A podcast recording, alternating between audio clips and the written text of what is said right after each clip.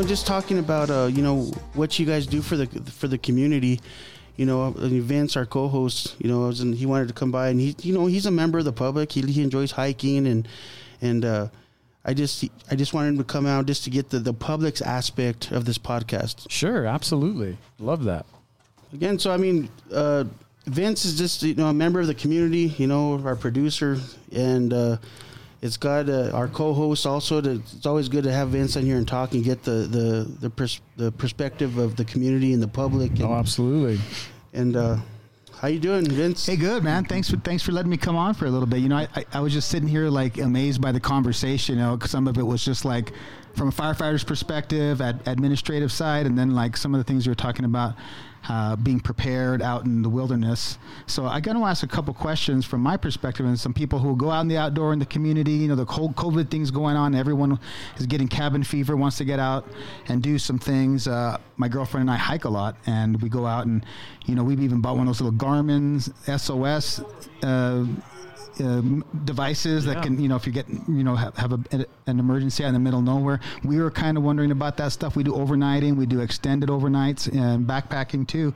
So, you know, just the first first thing is is uh, if I'm if I get stuck out in the middle of nowhere, and you said you can drop care packages, you can also do.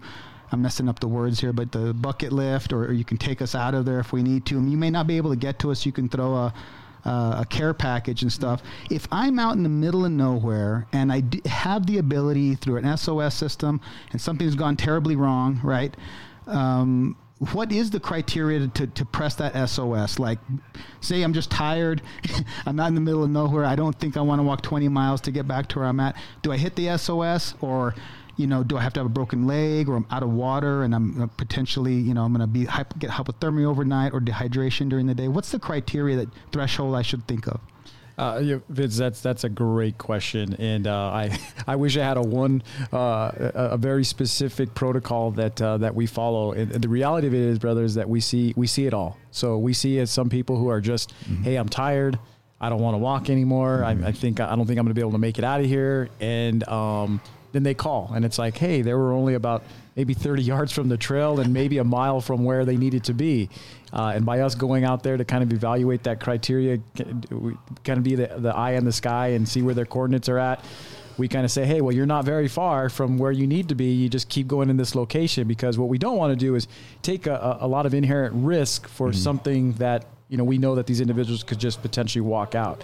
Now um, we've we've also had some where people are still that close from the from the trail and uh, but they're severely dehydrated to the point where they're going they're potentially going to have a syncopal episode. Well, that's changed now. You know, I mean that's that's definitely more of a, a critical medical condition. So we feel that it's uh, by by taking in that information and we can safely.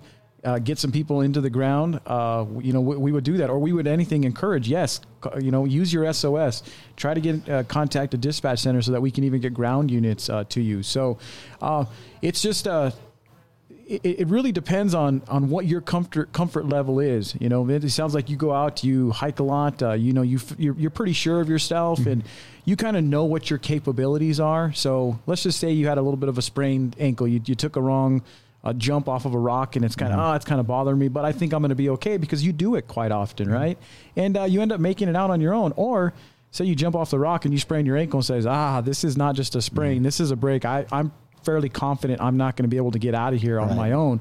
Well then that's the time to you know hit that sos um, or you know try to contact ems to, to try to get us there. So each individual is going to be a little bit different. Um, again just kind of evaluate your your situation but the one thing that i really would encourage anybody is that if they feel that they're not going to be able to get out on their own call us as quick as they possibly can because daylight is always an issue for us. Right. Um, we do fly at night. We do have uh, night vision capabilities, um, and we recently just trained up to do night hoisting operations. Uh, so those are capabilities to try to get you out, but it doesn't mean that we're going to be able to do that. Every mission we take is is, is very Right. unique and it's very critical.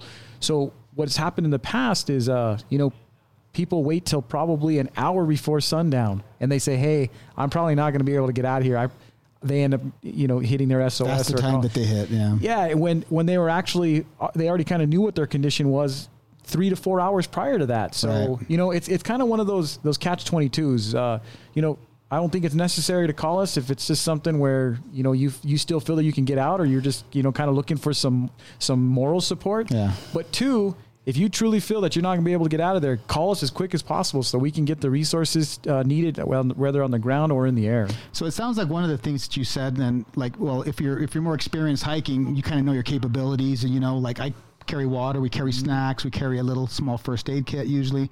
My girlfriend works in a hospital, so she's always like, I gotta have the first aid kit ready to go.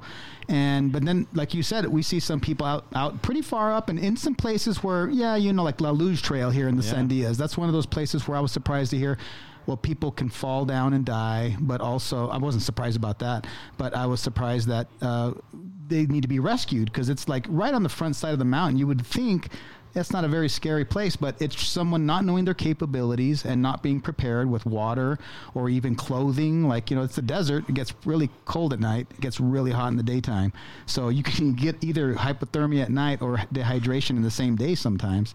So knowing your, it sounds like knowing your, your, your uh, skill set and where you're at and like you can die in any situation if you're not prepared.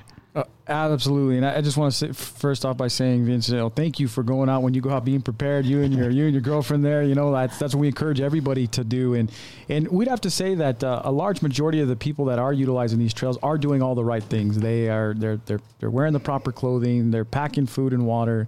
They have the ability to you know uh, have a phone to be able to contact. Uh, uh medical or dispatch, whatever they need to do. Uh, but there is still that small population of people who um, they just they they they do they go underprepared, and those are the, the people that we tend to find um, ourselves out there rescuing. Not all the time. I mean, we've definitely gone out there and rescued very experienced hikers, uh, climbers, uh, mm-hmm. backpackers. I mean, mm-hmm. anybody can find themselves right. in these these situations. But um, oh yeah, you hear of people who've been doing it their whole lives and yeah. they got caught in a freak blizzard or a freak rain, you know, they get caught in a slot canyon or they get, you know, in a, in a freeze or something.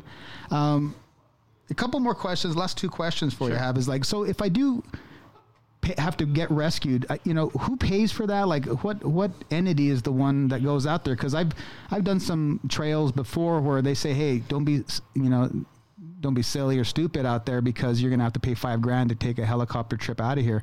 Like, how does that how does that ha- work with our, your local jurisdiction, or how do I know the jurisdictions, or how that works? Yeah, well, whoever those individuals were, they're saying that there's there's absolutely some some truth to that. But what I can tell you with uh, the Bernalillo County um, resource that's available to you through our program, through the Metro Air Support Unit and the Air Rescue Task Force and the UNM Reach and Treat program, if uh, we f- go in, we fly in, uh, whether we hoist you out, we land, put you in our aircraft, fly you back somewhere, or we short haul you out on a on a long on a long line. Um, uh, there's no cost associated with it all. This is a public use helicopter, so that means that the taxpayer pays for this. Um, now, there's been a few situations where, um, again, we have the capabilities of providing full ALS medical care, but if we can get, if the, depending on the criticality of that patient, if we can get them to another air agency like Lifeguard, PHI, um, MedFlight, uh, to fly those individuals out, like I stated earlier, our bread and butter is to get them out of that austere environment via landing, hoisting, short haul,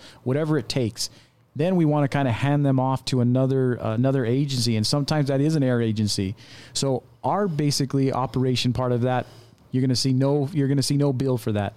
But if we hand you over to another agency like Albuquerque Ambulance, Lifeguard, PHI, MedFlight, the private gonna, ones, yep. Your private ones, you're going to see yeah. a bill associated with it. So I, would definitely want to yeah. distinguish the two um, because we've had that situation where we've we helicopter somebody out and then we transferred them over to to these this other air ambulance. And they, and, and they got a big bill, and they're like, yeah. "Hey, I thought I wasn't going to get charged for this." Uh, well, you didn't get charged from us; you got charged from them. So, just for the public's point of view, it's like, hey, be prepared because it could not it could cost you not just your life, or if you make it through, it could be a stiff bill if you're not. So, just be smart. Look up some common sense tactics and things to be prepared, and uh, uh, you won't have to to worry about your life or the big bill. Uh, absolutely, and again, and what, what I encourage anybody though, um, you know. You, you, can't put a price on a life. So if you find yourself in a situation, don't uh, let that be the primary focus. Uh, hey, contact dispatch. We're going to do whatever it takes uh, to make sure that uh, we can get resources to you and get you out of there. Um, you know, and and financing it should be the last thing you think about, especially if somebody's critically hurt. That's true.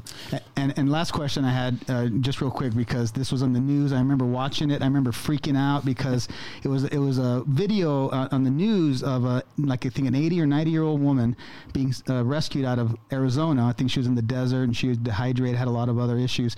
And I just remember the, the video, and we'll, we'll play it on our YouTube channel of her just spinning out of control and then getting hoisted up and like from my perspective, and a lot of friends were like, "Holy crap! If that was to happen to me, just let, leave me out there." You know, like I don't want to have to take a two-hour helicopter trip where I'm spinning. You know, yeah. like I mean, that revolution, the speed. She was like, it was like a fun park. You know, yeah. she wasn't having fun. I, I, talked to you before this ep- episode. You get shed some light on it, so I know it's funny, it's it's sad, it's tragic, it's scary, but there was also an impact to the local rescue crew too. And tell us a little bit about that from that perspective. What we should know. Yeah, no, I, I think everybody knows what what uh, we're talking about there. I mean, I, it was even on like the, the late night show. Um, you know, they they did a, a funny bit about it, but uh, the fact of the matter is that somebody there was there was a flight agency involved. There was actually a patient that that happened to, and it was just uh, it was kind of a bad day for everybody involved. Um, but before you know, I sit back and try to armchair quarterback anybody's rescues or missions, just to say that you know that air agency out there in Arizona has performed multiple rescues, and they've done amazing jobs out there with the with the stuff that they do, and we've followed them. You know, they they've had their program even longer than we have, and um, you know those guys do really great work out there. But in this situation, yeah, they found themselves in kind of a ba- in a in a bad situation where um, a patient started to spin and what you got to understand with uh, with the aircraft and kind of the physics and you know how the the effects of the rotors uh, work from the ground in the air.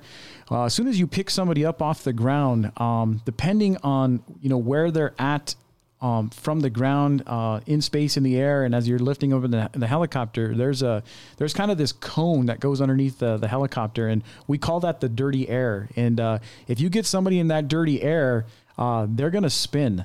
And uh, so, what do you do to, to get them out of that dirty air? Air. Well, you can you adjust and manipulate uh, your helicopter uh, so you can try to avoid that. Uh, you there's different hoisting techniques that you can use, but the primary thing that needed to be done in that situation is uh, it's just dynamic, and that means fly forward and essentially get that load out of that dirty cone there. So then now the load is somewhat behind the aircraft, which is no longer underneath the, the aircraft and, and that kind of dirty air uh, situation. So it, would be a little bit easier if I had a, a, diagram to kind of explain that, but that's really the short end of it. Uh, you know, I, to, to we, we've had uh, hoisting situations where you know people start to spin nowhere to that extent it's just we're talking like a one or two little spins and the first thing we do is we we elevate lift up so that we're clear of any overhead obstructions and then we immediately start flying forward so so it could have been that they were just trying to slow hoister up and they spent more time in that kind of funnel thing and and we need to be at least a little bit you know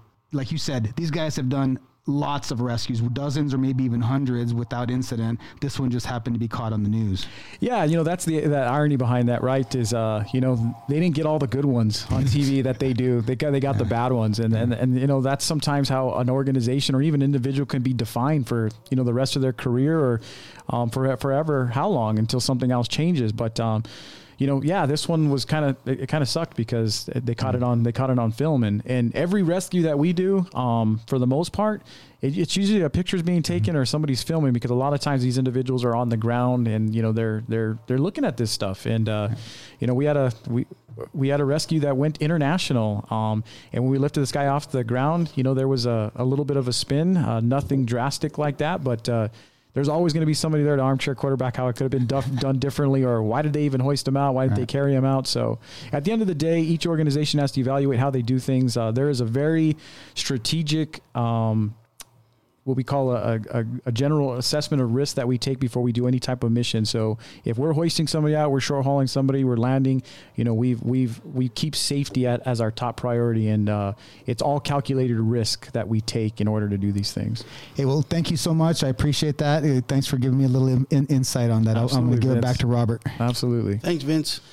Yeah, I mean, so you know, talk going back to talk about, you know, that there's that one incident they filmed that's bad. I mean, you could do two or three hundred incidents yeah. that are perfect. Yes. And you have that one incident they're spinning, you know, and then it just goes viral. I mean, that's crazy how, how it works. Yeah. You, know? It, you know, and for us, uh, you know, some organization that was going to happen to, right? And sure. you know they're the ones taking on the chin right now. So what we do as as an organization is we evaluate that, and um, you know we we learn from other people's mistakes as well, and you know if we if we ever find ourselves in that situation we know what to do. We train on that on a daily basis. As soon as you pick your load up let's get forward. Flight as quick as possible. We try to keep it as dynamic as possible. And and we've worked with um, uh, an air agency uh, called Air Zermatt. They're out of uh, Europe and Switzerland. And I mean these guys are world renowned uh, hoist operators hoist specialists pilots. Uh, these guys do I mean just tremendous work. I mean we're talking like a thousand hoists in a year um, out there on the Matterhorn, and uh, those individuals have come down and, and worked directly with us. And if anything, we found that we've modeled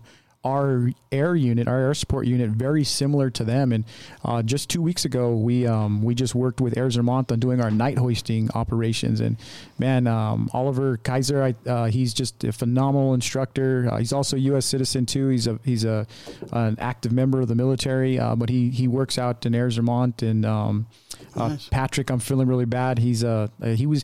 If you guys ever want to see a great um, documentary, if you go to Red Bull TV and watch the series The Horn, uh, these are the guys that uh, we trained with, and uh, they brought in some really great techniques. And uh, our the University of New Mexico, Jason Williams was actually the one that fostered that relationship with them, um, so that we could start we could start training with them. Very nice, very nice again, you know, thank you, Dave, for being on. You know, I just I, I wanted to um, let the community know out there that enjoy the outdoors, go out and have a good time. You know, especially during this COVID time. You know, people just want to get out, but just be prepared. You know, think about not only your safety, but when you're out there and you know firefighters and you know physicians on the helicopter, even sheriff deputies have to go, you know, do a rescue. It's our honor and privilege to do it, but it also puts us at risk. So we can minimize that risk. It's good for you. It's good for us. You know uh, that you know that's uh, that'd be a great thing for the public to make sure that you know they're prepared when they're going on hiking trips or whatever the case may be. Um, again, you know, thanks Dave for being on the show. You know, thanks for your leadership uh, that you sh- you've shown um, to take leadership on on this uh, project for Masu. Yeah. And um, it's always again, you know, every time you're you're given an assignment, you you take it to you know to the extreme, which is a good thing. And uh, it's always a pleasure Absolutely, Robert. And just if I could say one last thing is, uh, I, I got to make sure to give credit where credit's due, and um, I really want to recognize uh, a few people, and that's um, our, our, sheriff uh, Manuel Gonzales. He's been a huge advocate for this program and this collaboration, and was part of the air unit, uh, you know, in, in, his past before he was actually sheriff, and then uh, the under sheriff Larry Koren, um, who is just truly the reason there is even an air unit. Um, I mean, he he was the part of the inception of what started off as an air unit, which was just a, a, fixed wing, and now what we've grown into to having multiple air resources. And then um, our fire chief, Greg Perez, who's been absolutely instrumental in supporting us from the fire department side. And then uh, the individual on the on the fire department side that started this collaboration with the sheriff's department was our deputy chief of operations, Brian Rose. He was instrumental in making sure that that that happened. And then uh, even our current uh, uh, Deputy Chief of Administration Zach Lardy, who's actually part of the program for a short period of time there, was really, was really great. And then just everybody that's that's been involved. But I just truly want to recognize those individuals. And then uh, Jason Williams as well from the UNM Reach and Treat. He's been absolutely phenomenal to work with uh, on on this collaboration. And um, you know, the the one last thing that I do have to say is that um, just recently we went to this last year we went to Europe and uh, with this collaboration with UNM and we've basically developed a curriculum with the university, the School of Medicine, in this program to offer what we call an AHEMS course, and it's uh, Alpine Helicopter EMS, and it's a kind of a branch offshoot of the Diploma of Mountain Medicine that they're currently offering. We're getting ready to actually put that first class on here in June, and we're bringing in people from other agencies to give them get them a certification in what we do.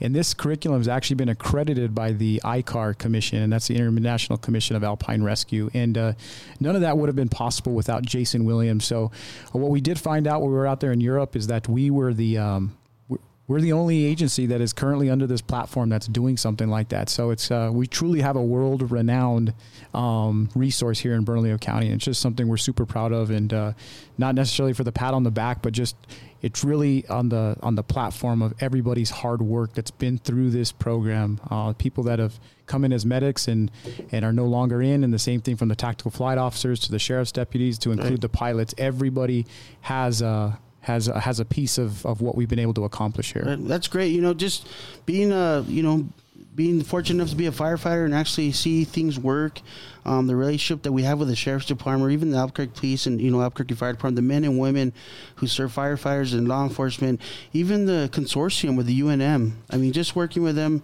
it's it's uh, you know, in my opinion, it's it's it's state of the art, um, and they're great tools to utilize. And uh, I, I think the citizens of uh, New Mexico should be lucky and appreciate, you know, what kind of uh, tools and resources that are available for them, um, and the training out there to uh, to help them in you know their time of need, for sure. Well, thank you, Robert. We appreciate that. Thank you and so one much. thing, you know, I, what I what I like to say is uh, in the firefighter kingdom is, you know, find a, a, charity for firefighters. You know, any charity, and we can start listing them on on our podcast. But go ahead and give to charities. You know, helping firefighters. You know, one thing I want to remember is uh, you had those firefighters in, in Los Angeles that got burnt. Mean, you watch those videos and they're crazy. You know, and mm-hmm. I had a I had you know, a member of the public tell me, you know, and you know, just from not being, you know, educated, but, you know, well, how come they're up there? How come they just didn't run off the ladder? Well, it's different when you're up there and you don't know what's going to happen. I mean, with training, you know, you, you can, you know, a, a commanding officer of the scene could actually see events happen sometimes before they do or kind of see signs that it's not going well. But in this particular situation, there's no signs. I mean, it just happened. I mean, just looking at the videos on on uh, on YouTube or even on the news that these guys, these firefighters got burnt, you know, and they're so give uh, find some charity to give to the burn units and, and help the firefighters out, and you know, just some prayers and let the, the firefighters in LA know that we're thinking about them. Local 112 there in, in uh, Los Angeles, and you know, just signing off from Firefighter Kingdom. I'm to hand it over to uh, Vince and tell him uh, where we're at and to the great job he's done and on giving it to. Uh, we're to be on uh, what what what channels are we on there, Vince? We're on everywhere almost, man. We're on iTunes. Go and subscribe to iTunes. Those people who have Apple devices, even if you don't have an Apple device, you can go and search on the internet for Apple Podcast Firefighter Kingdom. If you have Spotify app on your phone, most people do, Android or Apple, you can go and check out Firefighter Kingdom there. We're also on the internet on Google Play. So let's say I don't have any devices, I don't even know how to do any of that stuff. You can open your internet browser, you can go to Google and search for Firefighter Kingdom. We come up on Google Play. We're uh, going to be on YouTube here in the next couple of weeks. So we're launching a YouTube channel. We're going to be on there. You can subscribe. You can watch the videos of all of our pretty mugs on there as well. But uh, just from the public, thank you guys for what you do. I appreciate you being out there. It's awesome to hear about people like Dave and Robert out there uh, protecting us and keeping us safe. So I appreciate everything you guys do and uh, condolences to those in the LA fires as well. So signing off on my end on Firefighter Kingdom. Back to you, Robert. Cool. So don't forget to give us five stars on uh, those uh, uh, podcast uh, devices to that you're going to listen to or, actually watch on YouTube, on Facebook, and uh, go ahead and comment on there if you have any comments or questions. You know, uh, we'll we'll try to answer them, and or any suggestions on any guests that you'd like to see on Firefighter Kingdom. Again, signing off on Firefighter Kingdom. Have a good day.